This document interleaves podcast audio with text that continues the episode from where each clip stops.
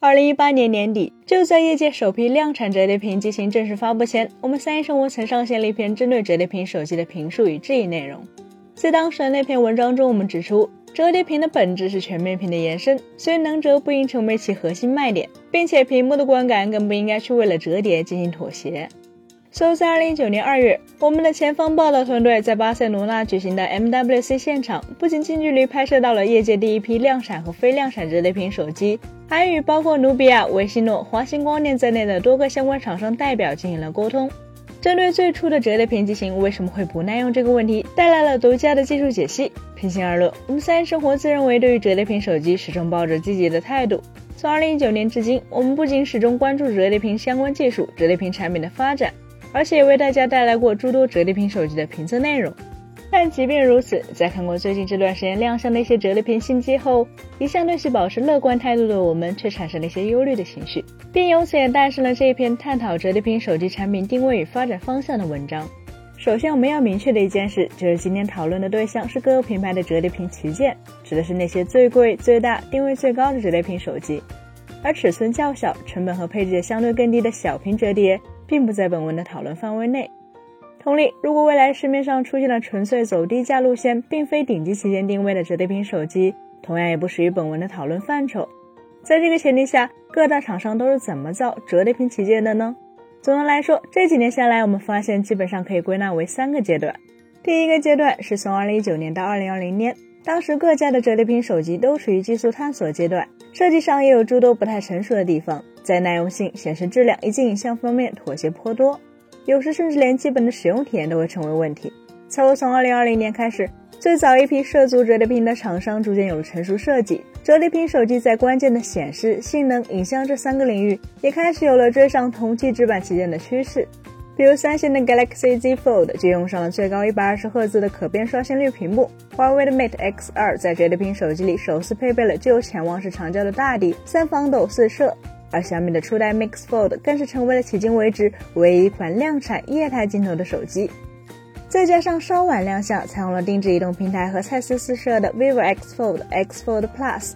可以说这个阶段的折叠屏手机毫无疑问都代表了各品牌的最高技术结晶，完全堪称是顶级折叠屏旗舰。但纵观最近两年亮相的折叠屏新机，会发现事情似乎又发生了一些变化。比如说，在一些品牌中，新的大尺寸折叠屏手机取消了前代本来就有的转轴悬停机制，砍掉了悬停分屏功能，甚至大幅缩减了系统中的商务办公元素。又比如说，在另一些品牌上，新出的大尺寸折叠屏手机在影像部分也出现了明显的缩水，原来的四摄变成三摄，潜望式镜头变成普通长焦，甚至就连主摄 CMOS 的尺寸也有所缩小。很显然，从客观的指标上来说，上面所讲到的这些近年来发布的大尺寸折叠屏手机，它们的配置水准相比此前的一些设备确实是发生了退步。但问题就在于，为什么厂商们要这么做呢？首先必须看到的一个事实是，折叠屏手机的某些固有技术难题，在过去的这些年里，其实从未得到过彻底的解决，其中包括但不限于、屏幕的抗划伤、抗跌落性能、转折处的折痕、充电速度以及影像能力。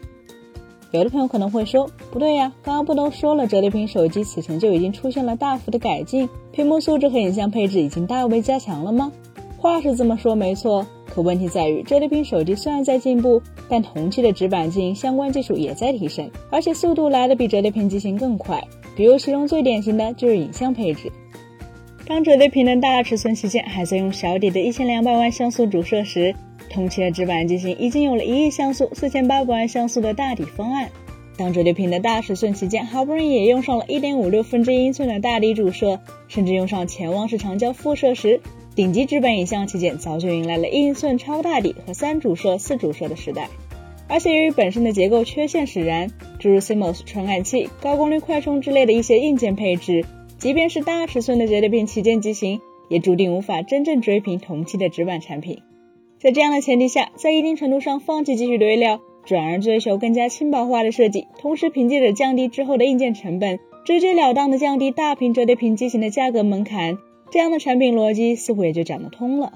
然而，因为技术上做不到极致，所以造不出真正符合旗舰定位的大尺寸折叠屏手机，因此就干脆摆烂，干脆减配降价什么的，这样的策略真的合理吗？首先，正如我们三生活在前文中提到的那样。从二零一九年开始，在很长的一段时间里，折叠屏手机虽然存在着这样那样难以解决的技术短板，但至少各大厂商在那个时候确实还都在努力的去解决问题，在旗舰折叠屏机型上堆料创新技术。也正是在这样的努力下，一方面上游供应链积极的为折叠屏机型研发出了越来越多的新材料、新技术；另一方面，通过积极配备这些新的部件，折叠屏手机也才能够在过去几年间快速补齐了一些最为致命的体验短板。在这样的前提下，如果手机厂商仅仅因为技术上难以逾越，因为觉得产品价格太高，就想要摆烂，想要通过降低成本来降低售价，那么势必就会使得上游技术的进步速度放缓，甚至可能会造成一些关键设计短时间内再难有突破。其次，我们也能够理解部分厂商的思维，那就是既然折叠屏手机现在普遍价格高高在上，那么减配降价是不是就可以让更多人购买折叠屏手机，从而促使相关生态更快的成熟呢？